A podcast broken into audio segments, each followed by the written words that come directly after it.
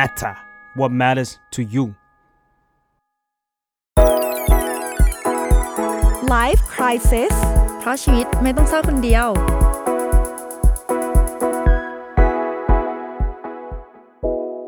สวัสดีค่ะผู้ฟังที่น่ารักของรายการ Life Crisis นะคะอยู่กับใบเตยค่ะเราก็ยังหาชื่อดอมให้คนฟังเราไม่ได้อยู่นี่ใช่เดี๋ยวไปเวิร์กมาอีกทีหนึ่งโอเคค่ะอยู่กับหมอเฟืองนะคะ psychotherapist แล้วก็เจ้าของเพจ Beautiful Madness by หมอเฟืองค่ะ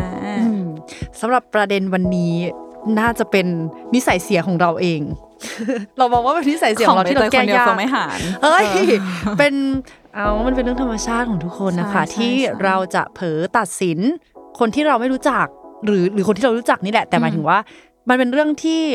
มนุษย์น่าจะห้ามกันยากนะใช่เพราะว่าอะไรรู้ป่ะเมื่อก่อนน่ะในอดีตที่ผ่านมาในชีวิตเราอาจจะเคยเจอพฤติกรรมแบบนี้ที่มันเป็นเหตุการณ์ที่มันไม่น่าจดจำสำหรับเราบางทีแค่แบบพฤติกรรมเล็กน้อยเช่นสมมติตอนเด็กๆแบบแม่ชอบด่าเราแล้วก็แม่ใช้เสียงดังมากๆแล้วเราก็เลยกลายเป็นคนที่ไม่ชอบเวลาใครสักคนนึงใช้เสียงโทนเสียงดังปรากฏเราไปที่ทำงานแล้วเรามีคนที่แบบเสียงดังเราก็จะนึกว่าแบบเฮ้ยใจร้ายจังเลยคือเมมโมรี่เก่าๆที่มันแย่มันจะพุ่งขึ้นมาแต่ว่าจริงๆแล้วเขาก็แค่บ้านเขาอาจจะอยู่ติดสนามบินหรือว่าบ้านเขาเป็นแบบครอบครัวใหญ่ที่ทุกคนต้องใช้เสียงดังหรืออะไรประมาณนี้ใช่ๆก็มันอยู่ที่การรับรู้ที่เราผ่านมาทั้งหมดแล้วก็ประสบการณ์ชีวิตเนาะว่าเราจะตัดสินคนคนนึงยังไงแล้วเราก็มีความคิดอะไรอย่างนี้ตลอดเวลามันเลือกไม่ได้เลยที่เราจะไม่ตัดสินคนคนนึงเพราะว่าบางทีการตัดสินน่ะมันทำให้เราเหมือนเราเวิร์กกับตัวเองว่าเอ้ยเราจะปฏิบัติต่อคนนี้ยังไงเราจะพูดยังไงกับคนนั้นดีเพราะฉะนั้นไม่ตัดสินอะไรเลยเป็นไปไม่ได้แต่ว่าการตัดสินเนี่ยมันก็ทำให้เกิดปัญหาหลายครั้งเนาะทั้งกับตัวเราเองแล้วก็เป็นเรื่องปัญหาระดับสังคมเลยอ่ะเราจะเห็นผลเสียของมันได้เยอะมากโดยเฉพาะในโซเชียลมีเดียมีตัวอย่างมาแม้วันนี้เราแค่จะบอกว่าโซเชียลมีเดียหรือว่าสังคมเราชอบกำหนดอะไรสักอย่างเป็นเรื่องราวแบบเป๊ะๆๆๆๆให้เราจดจำอ่ะหมายถึงว่าเกิดสิ่งนี้ขึ้นต้องเป็นอย่างนี้แน่เลยใช่ๆแล้วก็แปลว่าคนเนี่ยต้องเป็นนิสัยแบบนี้แน่เลยอะไรเงี้ยเพราะว่าเวลาที่เราจดจำใคร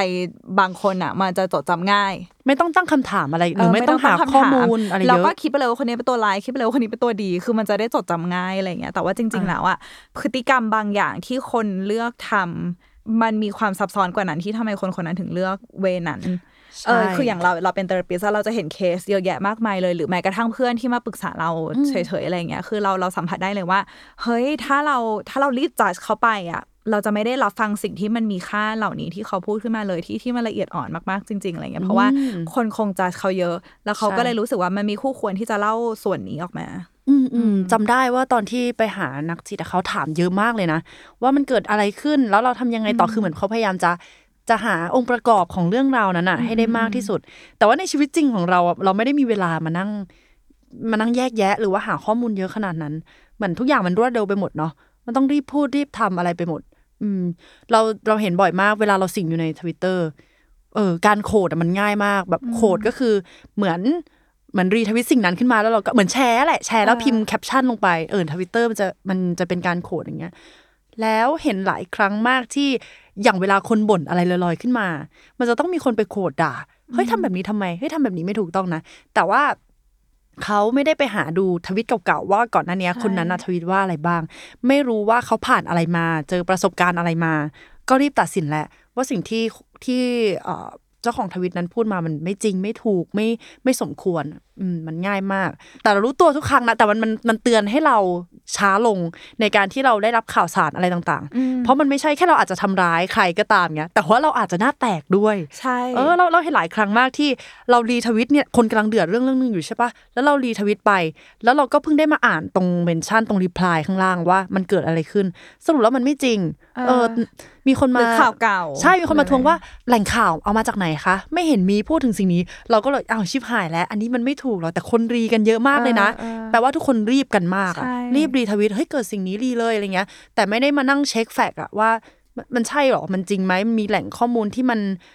น่าเชื่อถือหรือเปล่าแล้วเราอยากให้รู้ว่าพวกเราเดี๋ยวนี้มันขับเคลื่อนด้วยความเร็วแล้วความเร็วมันมาพร้อมกับอารมณ์ที่เข้มข้นน่ะใช่มันแวบเดียวเลยนะมันโกรธเลยอ่ะถ้าคุณไม่เร็วคุณก็จะรู้สึกว่าเราจะไม่ได้เป็นส่วนหนึ่งของอารมณ์ collective ที่มันเข้มข้นนี้ซึ่งจริงๆแล้วอ่ะแล้วเวลาเรื่องอะไรก็แล้วแต่มันมักจะเหมือนละครทุกเรื่องนั่นแหละคนนึงเป็นตัวเอกคนนึงเป็นตัวร้ายใช่เราการมองเป็นขาวดำมันง่ายกว่าไงใช่เราในชีวิตจริงอ่ะคนที่สังคมเห็นว่าเป็นตัวร้ายอาจจะไม่ใช่อ่ะแต่ว่าเขาก็คงแล้วคิดดูเขาจะทรมานขนาดไหนอ่ะในแง่ที่ว่าฉันพูดแล้วใครจะเชื่อหรือว่าคนก็ตัดสินไปแล้วหรืออะไรอย่างเงี้ยบางทีเราอาจจะมองคนที่ว่าดีแต่อาจจะไม่ได้ดีขนาดนั้นแล้วมันส่งผลเสียบางอย่างเหมือนเราไปให้โอกาสในคนหรือในที่ที่มันผิดจุดเกินไปหน่อยซึ่งเราจะเห็นเนาะเมื่อก่อนนะที่สมมติว่ามีไวรัลข่าวคนนี้น่าสงสารมากเลยยากจนหรือคนนี้อะไรปรากฏในที่สุดก็คือไม่จริงหรือว่ามีองค์กรอันนี้เพิ่งเห็นข่าวองค์กรหนึ่งที่ระดมทุนช่วยเหลือสัตว์พิการที่เฟืองบริจาคเป็นประจำแล้วอยู่ดีๆก็มาโปะว่าแบบอ้าวจริงๆเจ้าของก็คือแต่งตัวหรูใช้แบรนด์เนมนู่นนี่แล้วก็คือจะเลี้ยงหมาพิการไว้อย่างนั้นแหละเพื่อให้เหมือนแบบขายได้อะไรประมาณนี้คือมันก็มีอะไรเงี้ยเยอะเพราะฉะนั้นมันแย่มันทั้งแย่การรีบตัดสินก่อนอ่ะเข้าใจว่าคือมันกลายเป็นว่าอ้าวเราทำอะไรลงไปวะเรานึกว่าเราทำบุญหรืออะไรประมาณนี้ใช่ๆเห็นบ่อยมากในเคสน้องหมาน้องแมวป่วยนั่นแหละเราที่เราเป็นห่วงคือเราเป็นห่วงแม่เรามากเพราะว่าวัยประมาณคุณแม่เราเนี่ยจะชอบทำบุญแบบเห็นเลขบัญชีปุ๊บโอนเลยแล้วก็แปะเราเห็นคนที่โอนอะไรง่ายๆอ่ะไวมากเลยนะเพราะว่าในตรงคอมเมนต์อ่ะมันจะมีเขามาแปะสลิปว่าขอให้หายดีนะคะแปะสลิปซึ่งเราไม่รู้เลยว่าเขาเอาเงินตรงนั้นอะไปบริหารให้มันถูกจุดจริงๆหรือเปล่ากำลังคิดถึงในชีวิตประจำวันว่าเราเผลอตัดสินอะไรไปบ้างเรานึกถึงเพื่อนร่วมงานเราคนนึงไม่บอกเลยนะว่าเพื่อนร่วมงานตอนไหนเดี๋ยวโป๊ะอะไรเงี้ยแวบแรกที่เราเห็นเขาที่เขาคุยกับเราด้วยความที่เราไม่เห็นสีหน้าท่าทางคือคุยกันออนไลน์ใช่ไหมเขาคุยกับเราตึงมากเลยอะดูวันนี้ให้หน่อยสิแล้วก็เสร็จปุ๊บเขาก็คือตอบแบบเย็นชาแล้วก็ไม่ค่อยพูดคำว่าขอบคุณแต่ตอนนั้นอ่ะเราอคติกับเขาไปแล้วอ่ะเรามองว่าเฮ้ยไม่มีมารยาทเลยว่ะทำไมเย็นชาจังวะนี่มันเพื่อนร่วมงานคืออย่างน้อยพูดขอบคุณก็ยังดีคือเราออกไปบ่นกับคนเยอะมากเลยอ่ะว่าเขาเป็นคนไม่มีมารยาทแต่พอผ่านมาประมาณเดือนกว่าๆอย่างเงี้ยค่ะได้คุยงานกันบ่อยขึ้นแล้วก็มีบางจังหวะที่พี่คนนึงเข้ามาเป็นตัวกลางเราคือพอเขาตึงใส่เราก่อนใช่ไหมเราก็ตึงใส่เขาคืนก็คือเราจะคุยกันแค่เรื่องงานเท่านั้นนะแต่พอมีพี่คนนึงเข้ามาเหมือนละลายพฤติกรรมมาช่วยละลายพฤติกรรมก็คือมาเป็นตัวกลางคุยโจ๊กนั่นนู่นนี่ก็เลยมีเรื่องให้หัวเราะร่วมกันได้คุยเรื่องร่วมกันมีโอกาสได้ถามนั่นนู่นนี่เขาแล้วหลังจากนั้นอ่ะเวลาเขามาคุยงานกับเราอ่ะเขาดูสดใสมากขึ้นแล้วเราก็เขาแค่ต้องการทลายกำแพงใช่เขาอาจจะเป็นคนที่ทลายกำแพงไม่เก่งแล้วเราเองก็พอมานั่งคิดดูเราก็ไม่ได้เป็นคนที่ทลายกำแพงอะไรเก่งขนาดนั้นคือถ้าเราเก่งอ่ะเราสามารถ handle สถานการณ์นั้นด้วยตัวเองได้แล้วอ่ะเราคงจะชวนเขาคุยเล่นด้วยตัวเองแต่นี่คือเราก็ยังรอใครสักคนเข้ามาช่วยแบบว่า ice breaking ตอนนั้นอ่ะก็เลยโอเคเราด่วนตัดสินเขาเกินไปหน่อยว่าเขาเป็นคนเย็นชาจริงๆเขาอ่ะแค่หาจังหวะอยู่เหมือนกันนะก็เกิดขึ้นได้บ่อยมากแล้วจะเห็นเพื่อนรักหลายคนที่สุดท้ายอ่ะจะชอบมาสารภาพกันว่าแบบแรกที่กูเห็นมึงอ่ะกูโคตรไม่ชอบมึงเลยหน้ามึงคือไม่ถูกใจอ่ะหน้ามึงหยิ่งอะไรอย่างเงี้ยแต่พอได้รู้จักจริงๆโคตรรั่วอะไรอ่ะประมาณนั้นแหละฉันเคยตลกมากคือตอนที่อยู่นิเทศอ่ะพี่เฟิงก็เป็นเหมือนสภานิสิตของนิเทศอะไรประมาณเนี้ยแล้วตอนอยู่โรงเรียนนะพี่เฟิงอยู่มาแต่มาก่อนบอกชื่อโรงเรียนก็ได้อยู่มาแต่มาก่อนอะไรเงี้ยแล้วก็เพราะฉะนั้นก็จะมีเด็กมาแต่บางคนที่มาอยู่นิเทศเหมือนกันแต่ว่าก็จะมีเด็กมาแต่บางคนที่พี่เฟิงไม่ได้สนิทเพราะพี่เฟิงอยู่กลุ่มแบบอยู่กลุ่มเด็กป๊อปอยู่กับที่แบบคนมันจะมีคนไม่ชอบอะเกลียดอารมณ์ว่าตอนอยู่มาแต่อะไรเงี้ยแล้วพอมาอยู่นิเทศพี่เฟิงก็อยู่ภาคอินเตอร์แล้วพอมาอยู่ในสภานิสิตของนิเทศเนี่ยก็จะมีเด็กมาแต่ที่อยู่นิเทศภาคไทยเพราะฉะนั้นก็จะยิ่งไม่สนิทกับพี่เฟิงไปอีกก็จะมาสนิทกันในสภานี่แหละแล้วก็มีเพื่อนนิเทศคนหนึ่งที่เพิ่งมารู้จักตอนอยู่นิเทศที่เขาพูดขึ้นมาว่าตอนแรกอะไม่กล้าคุยกับมาเฟิงเลยมาเฟิงดูแบบนิสัยไม่ดีเลยเราแบบเราเพื่อนมาแต่คนนั้นก็บอกว่าตอนนี้ก็ยังไม่ค่อยกล้านะจริงๆแล้วเพราะตั้งแต่มาแต่แล้วเหมือนกันอะไรอย่างเงี้ยคือพี่เฟิงรู้สึกว่าเฮ้ยบางคนมันก็น่าดุหรือว่าบางคนมันก็ไม่รู้จะทำบางทีสภาพแวดล้อมก็ทำให้เราแบบเผลอเกลียดคนคนนั้นด้วยนะคือพี่เฟิงรู้เลยว่าคือเราแค่อยู่กลุ่มนี้ที่มันดูแบบเฮ้ยแต่ว่าแบบเฮ้ยฉันติงตองมากเลยเว้ยถ้าเป็นเรจิน่าจอร์จหรอไม่แต่เป็นคนที่แบบนมพิลิกนมทำลายสภาพอากาศได้ลืมชื่อไปแล้วนะก็ลืมชื่อเขามีเหมือนกันโรงเรียนตอนมัธยมอะค่ะมันจะมีแยกเป็นภาค ภาคอังกฤษคือ EP ใช่ไหม English Program ก็จะมีเพื่อนที่อยู่ที่นั่นซึ่งหลายๆคนที่เข้า English Program ได้อ่ะก็จะต้องรวยหน่อยแล้วเราก็จะติดภาพมองเด็ก English Program ว่าลูกคุณหนูคงจะไม่มาทำอะไรอย่างนี้หรอกมันคงจะ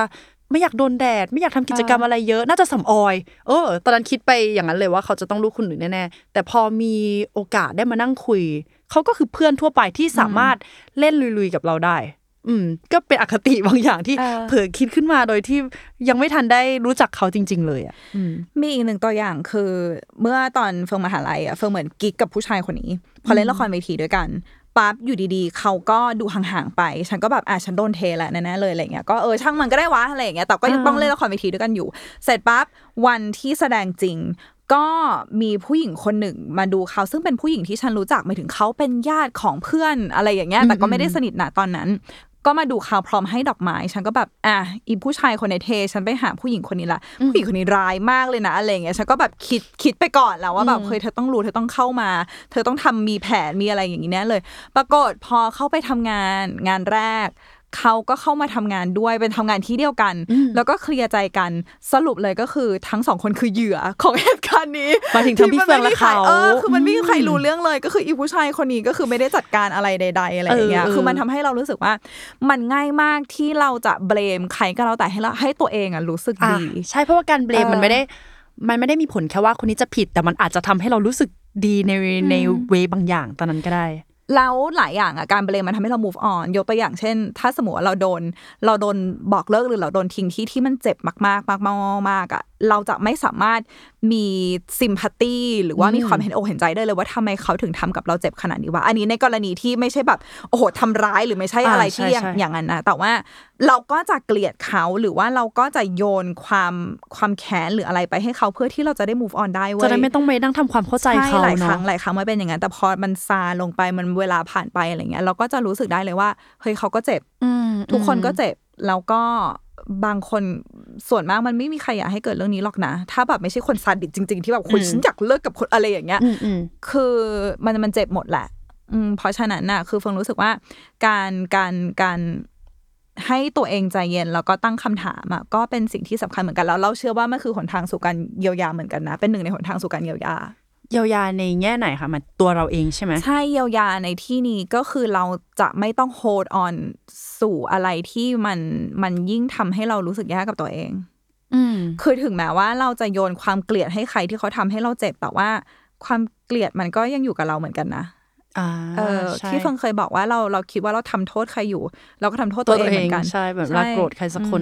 นึกถึงข่าวดาราหลายคนมากๆพอพี่เฟืองพูดถึงเรื่องความสัมพันธ์พอเราอยู่ในความสัมพันธ์มาใช่ไหมเรารู้เลยว่ามีปัจจัยเยอะมากที่คนสองคนจะเลิกกันแล้วก็คนนึงบอกเลิกอีกคนนึงอ่ะมันไม่ได้แปลว่าคนบอกเลิกต้องเป็นตัวร้ายใช่ป่ะแล้วคนเหมือนชาวเน็ตตอนเนี้ยเขาสาบกันแรงแล้วก็สาบกันเก่งและไวมากไม่ว่าใครจะเลิกกันก็ตามมันจะต้องเบลมคนที่บอกเลิกก่อนว่าเฮ้ยมันจะต้องมีคนใหม่แน่เลยเฮ้ยความรักเอ้ยสวยขนาดนี้ยังทิ้งเหรอหรือว่าเฮ้ยเขาดีขนาดนี้ความรักมันไม่พอหรืออะไรต่างเรานั่งตอนนั้นเราพยายามเบรกตัวเองตลอดว่าอย่าเพิ่งไปลงความเห็นกับสิ่งนี้เพราะว่าเราไม่รู้อะไรเลยแล้วมันก็ไม่ใช่หน้าที่ของบุคคลนั้นด้วยที่จะต้องมานั่งอธิบายเรื่องเราทั้งหมดว่าเนี่ยเราเริ่มที่จะรู้สึกกับคนนี้แปลกไปตั้งแต่วันที่เท่านี้แล้วหลังจากนั้นก็มีเหตุการณ์นี้คือเขาไม่ใช่หน้าที่เขาแล้วตอนนี้เขากำลังเจ็บปวดกับความสัมพันธ์ที่มันเพิ่งจบไปเนาะแล้วการโดนสังคมตัดสินซ้ำไปอีกอ่ะคนคนนึงมันรับไหวได้ยังไงแล้วเราเฟื่องจะบอกเลยว่าคือเฟื่องอ่ะก็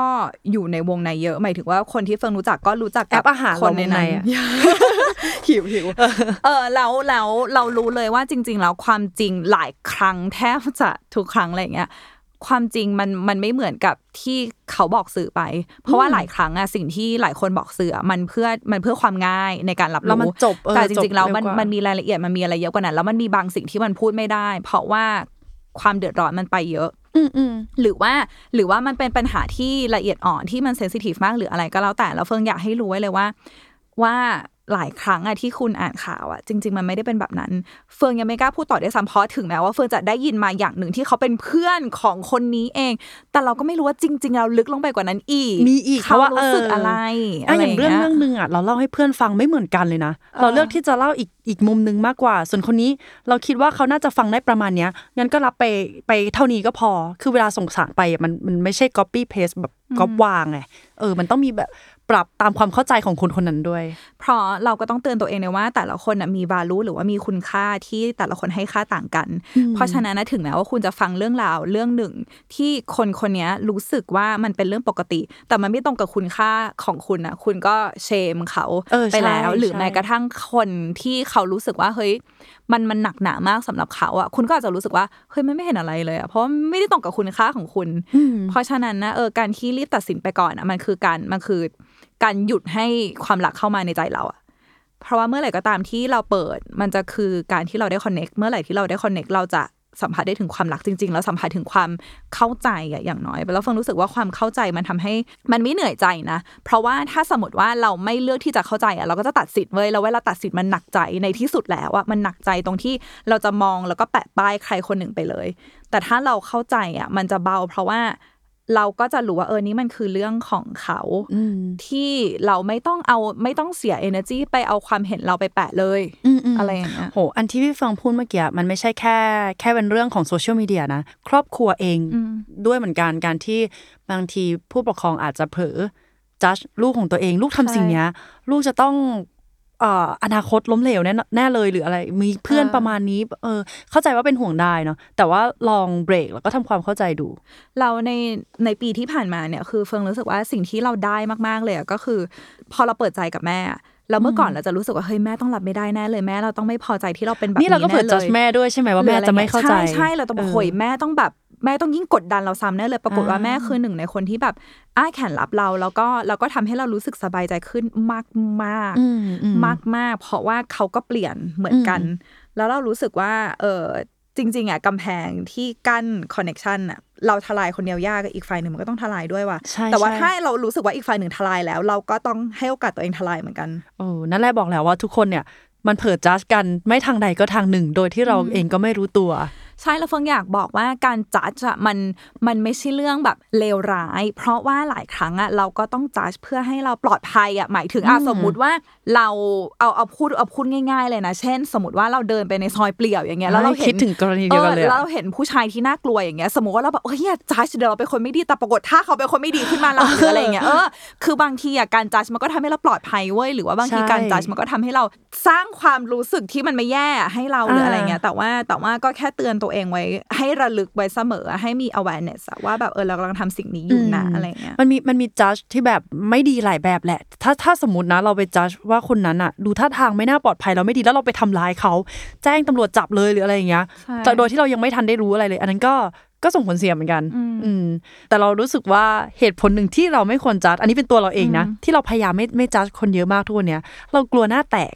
คือเราเห็นหลายคนเยอะมากที่พอรีบด่วนสรุปโอ้โหอายอ่ะรู้สึกอายแทนอย่างเช่นเคสก่อนนั้นเนี้ยเราไปเจอมันไม่ใช่เคสที่แบบโด่งดังอะไรหรอกเราเห็นผ่านในทวิตเตอร์อีกแล้วก็คือว่าคอนเสิร์ตแบล็คพิงค์ที่ผ่านมาเหมือนกับว่ามันมีคนคนนึงในนั้นอ่ะเขาถ่ายรูปลงมาจากโรงแรมที่มันดันเห็นพื้นที่ในคอนเสิร์ตแล้วทีนี้เขาก็เนี่ยโบกมือมาให้ด้วยนะแบล็คพิงค์สาวๆโบกมือมาให้เราด้วยแบบเรามองเห็นอะไรเงี้ยซึ่งวันนั้นเป็นวันคอนเสิร์ตวันที่2มันมี2วันใช่ไหมคะแล้วทีนี้มันมีแอคเคาท์นึงโคด Twitter นั้นไปแล้วก็บอกว่าคนเนี้ยไม่รักศิลปินเลยทำไมทำอย่างนี้อะไรอย่างเงี้ยทำไมดูแฮปปี้ละลาแต่ว่าสุดท้ายจริงๆแล้วคนที่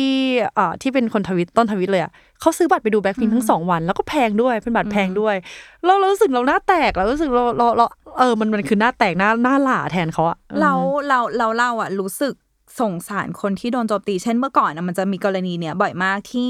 คนชอบไปหาว่าคนเนี้ยแบบไม่สนับสนุนม็อบหรือว่าด่าม็อบหรืออะไรแต่จริงๆแต่ว่าไม่ใช่คือมันจะมีบางคนที่อันเนี้ยเฟิร์นจะยกตัวอย่างได้ไม่ละเอียดว่าเพราะเฟิร์นจำเรื่องไม่ค่อยได้แต่ประมาณว่าเขาเป็นเจ้าของร้านอาหารหนึ่ง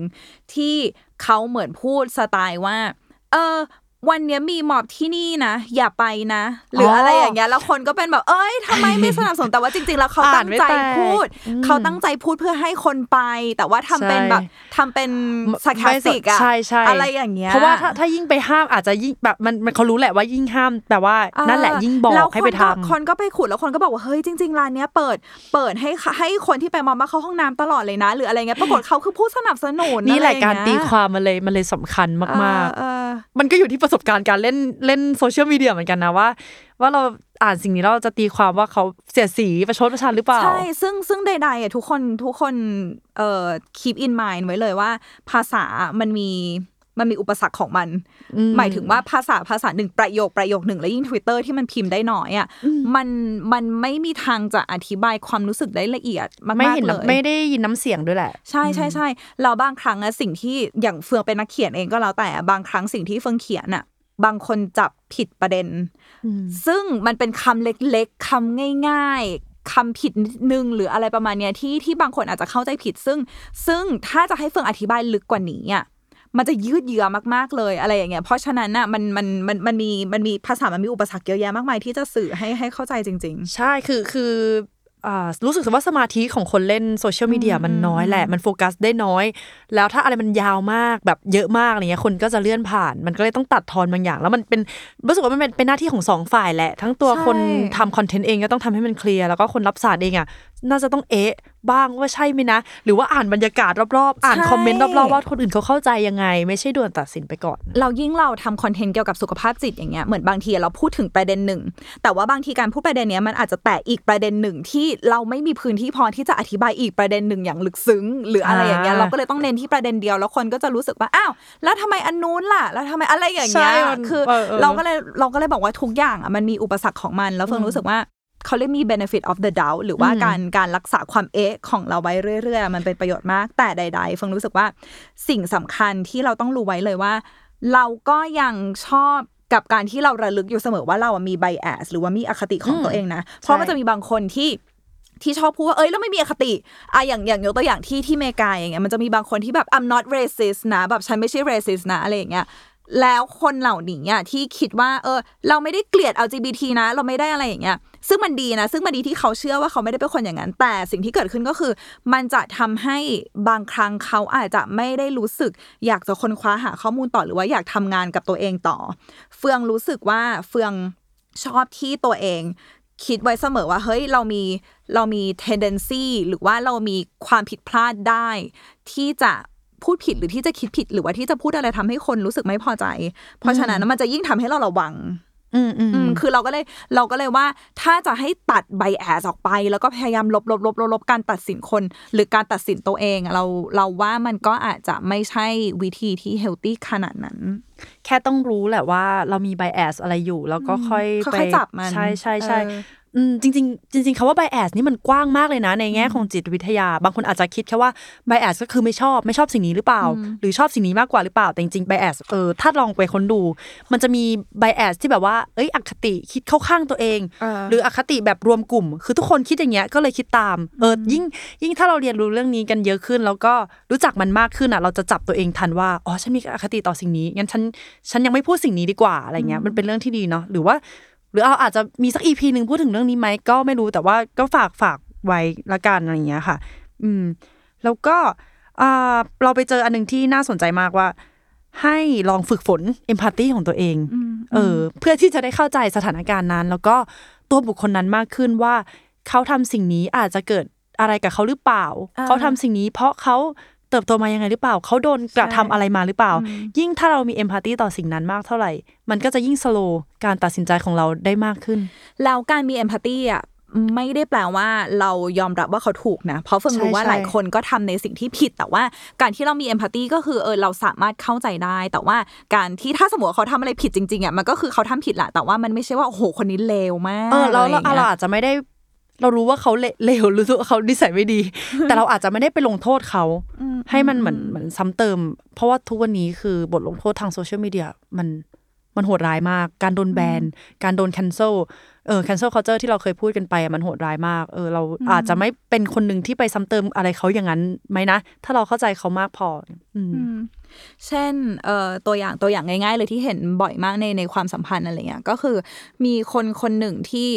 ไม่ยอมแสดงออกทางความรู้สึกไม่ยอมพูดไม่ยอมบอกอะไรแล้วคืออีกฝ่ายนึงก็ไม่เข้าใจว่าเธอเป็นอะไรอย่างเงี้ยแต่หารู้ไหมว่าคนนี้ที่ไม่ยอมแสดงออกทางความรู้สึกอ่ะย้อนกลับไปตอนเด็กๆเขาก็คือเวลาที่ทุกครั้งที่เขาร้องไห้เขาจะโดนพ่อแม่ด่าหรือว่าเวลาที่เขาร้องไห้มันจะทำให้เขารู้สึกว่าเฮ้ยเขาคือภาระของครอบครัวว่ะหรืออะไรเงี้ยเขาก็เลยรู้สึกว่าการไม่แสดงออกทางความรู้สึกมันเป็นวิธีที่ปลอดภัยแล้วเขาก็เลยติดสิ่งนั้นมาเรื่อยๆจนโตอะไรอย่างเงี้ยคือจริงๆแล้วทุกคนมีบาดแผลแล้วหลายคนก็แสดงออกผ่านบาดแผลนั้นอยู่ใช่เราเคยมีแฟนที่ไม่ค่อยแสดงความคิดเห็นของตัวเองออกมาเพราะว่าประสบการณ์ที่ผ่านมาของเขาคือยิ่งพูดอะไรไปอีกคนยิ่งไม่รับฟังเขาก็เลยมองว่าเราก็น่าจะไม่รับฟังหรือเปล่านั่นแหละมันก็เป็นเรื่องที่ต้องเวิร์กทั้งตัวเราแล้วก็ตัวเขาเองแบบเหมือนว่าเราต้องเป็นพื้นที่ให้เขากล้าที่จะพูดด้วยอะไรอย่างเงี้ยใช่แล้วบางอย่างที่ถ้าเราไม่ทำความเข้าใจแล้วเราก็รีบไปตัดสินเขาว่าเฮ้ยเราอาจจะรู้สึกว่าเราอาจจะมารู้ทีหลังว่าเขาไม่สามารถจะทำให้มันดีกว่านี้ได้สำหรับเราโอเคเราจะยกตัวอย่างเพราะเรารู้ว่าเมื่อกี้เราพูดงงคือเฟิร์นเคยมีแฟนคนหนึ่งเขาเป็นคนอเมริกันแล้วก็เขาเคยติดยาแล้วมันเป็นช่วงเวลาที่ทรมานมากสำหรับเขาแล้วเขาก็เขาเรียกโซเบอร์หรือว่าเลิกยามาได้ประมาณ10ปี11ปีแล้วอะไรอย่างเงี้ยเพราะฉะนั้นนะคนที่เลิกยาคนที่เคยติดยามากๆแล้วคนที่เลิกยาเขาจะต้องมีชีวิตที่มีวินัยมากๆคือมีรูทีนมากๆตื่นมานั่งสมาธิแล้วก็ทำกิจกรรมนี้เพราะฉะนั้นน่ะแล้วเราอ่ะก็จะเป็นผู้หญิงที่เหมือนผู้หญิงเอาแต่ใจผู้หญิงสปอยอ่ะแล้วก็จะรู้สึกว่าเฮ้ยเวลาที่เราต้องการเขาจะไม่ได้อยู่เพื่อเราตลอดเวลาว่ะบางทีเช่นเรากลับจากแอร์พอร์ตแล้วเขาก็จะไม่มารับเราที่แอร์พอร์ตนะถ้ามันไม่ลงตัวกับแผนชีวิตเขาหรือถ้าเราไม่สบายเขาจะไม่สามารถมาหาเราได้ทันทีเราก็รู้สึกว่าทำไมไม่ให้ความสำคัญเลยวะอะไรเงี้ยแต่ว่าจริงๆแล้วว่าการที่คนหนึ่งที่เคยติดยาคือการติดยามันคือการที่ควบคุมตัวเองไม่ได้อะแล้วบางครั้งอาการที่เราควบคุมตัวเองไม่ได้ถ้าคนที่เคยติดยารู้ตัวว่าเรากำลังทำผิดแผนอยู่มันทำให้เรารู้สึกว่าเราควบคุมตัวเองไม่ได้แล้วมันก็จะง่ายมากที่จะทริกเกอร์แล้วก็กลับไปอันเนี้ยเป็นโรคใหม่มากนะตอนนั้นที่เราไม่เคยรู้มาก่อนเลยว่าเขาจะไม่สามารถแบบเปลี่ยนแผนของเขาเพื่อมาหาเราได้ขนาดนั้นนี่แหละคือตัวอย่างของการที่เราต้องแบบว่า practice empathy ในตัวเราถ้าย้อนกลับไปตอนนั้นเฟิร์นไม่สนใจอ่ะเฟิร์นโมโหหรือเฟิร์นเลิกเลยอะไรเงี้ยเฟิร์นจะไม่มีทางรู้เลยว่าเอ้ยชีวิตที่เราไม่เคยได้เข้าถึงแต่มันมีอยู่จริงๆนะมันก็คือทำให้เราได้สัมผัสถึงประสบการณ์อื่นที่ไม่ใช่แค่ชีวิตของเราอ่ะโอเคก็แต่ว่าสิ่งที่อยากย้ำกับทุกคนเลยก็คือการตัดสินคนอื่นเป็นเรื่องปกติเกิดขึ้นได้กับทุกคนเราไม่ใช่แปลว่าเราเป็นคนเลวเป็นคนแย่นะทุกคนตัดสินกันเป็นเรื่องปกติทุกวันอยู่แล้วและเพราะการตัดสินหลายครั้งมันทำให้เราปลอดภัยเว้ยทุกคนอย่าพึ่งโทษตัวเองใช่ใช่ธรรมชาติของมนุษย์มากๆแต่แค่เราจะจัดการกับณตอนนั้นเรายังไงตัดสินแล้วยังไงต่อนะเมื่อเรามีความรู้สึกเราสามารถมีความรู้สึกทุกความรู้สึกได้แต่ว่าสิ่งที่เราควบคุมได้ให้มันดีได้ก็คือการกระทำใช่มันคือหลังจากนั้นใช่ใช่เราก็อย่างที่พี่เฟืองบอกไปแหละแล้วก็ไม่ต้องรีบใช่อย่ารีบค่ะเพราะว่าตอนนี้โลกมันก็เร็วไปหมดแล้วเนาะใช่เราต้องเป็นคนที่ส่วนกระแสโดยการไม่รีบเป็นปลาแซลมอนเลยดิปลาแซลมอนโอเคค่ะสำหรับวันนี้ก็ฝาก EPตัดสินคนอื่นเอาไว้กันด้วยนะคะเราเองก็ต้องไปปรับตัวเราด้วยเหมือนกันเพราะว่าบางทีก็หลงตามไหลตามชาวเน็ตกันแบบเร็วมากต้องเบรกตัวเองบ่อยๆให้ค่อยๆรู้ว่านี่คือธรรมชาติของโลกเราตอนนี้ที่ทุกอย่างมันเอื้อให้เราไหลตามไม่งั้นถ้าเราไม่ไหลตามเราจะกลายเป็นคนแปลกแล้วใครจะอยากเป็นคนแปลกเก็ทป่ะเพราะฉะนั้นค่อยๆแล้วก็นิ่งๆค่อยๆตัดสินดีๆไม่เร็วไม่ได้แปลว่าไม่เก๋หรือถ้าบางเรื่องนะถ้าเรายังไม่ชัวร์เราก็แค่ไม่ต้องไปเม้นไม่ต้องไปด่าไม่ต้องไปเสริมทับอะไรก็ได้แบบว่ารอให้ความจริงมันหลุดออกมาทีเดียวดีกว่าแล้วค่อยๆพูดถึงสิ่งนั้นได้อย่างเป็นปกติแบบถามตัวเองก่อนว่าจำเป็นไหมใช่ถูกถ้าไม่แสดงความเห็นก็ยังหายใจอยู่นี่อะไรเงี้ยโอเคค่ะสำหรับพวกเราก็ขอตัวลาไปก่อนฝากติดตาม EP หน้าแล้วก็ EP ที่ผ่านมาด้วยค่ะ EP ที่ผ่านมาพบกับพวกเราได้ใหม่ทุกวันอาทิตย์นะคะที่ทุกช่องทางการรับฟังพอดแคสต์ของคุณแล้วก็ YouTube The Matter พิมพ์คำว่า Life Crisis ค่ะโอเคสำหรับวันนี้ขอตัวลาไปก่อนค่ะบ๊ายบาย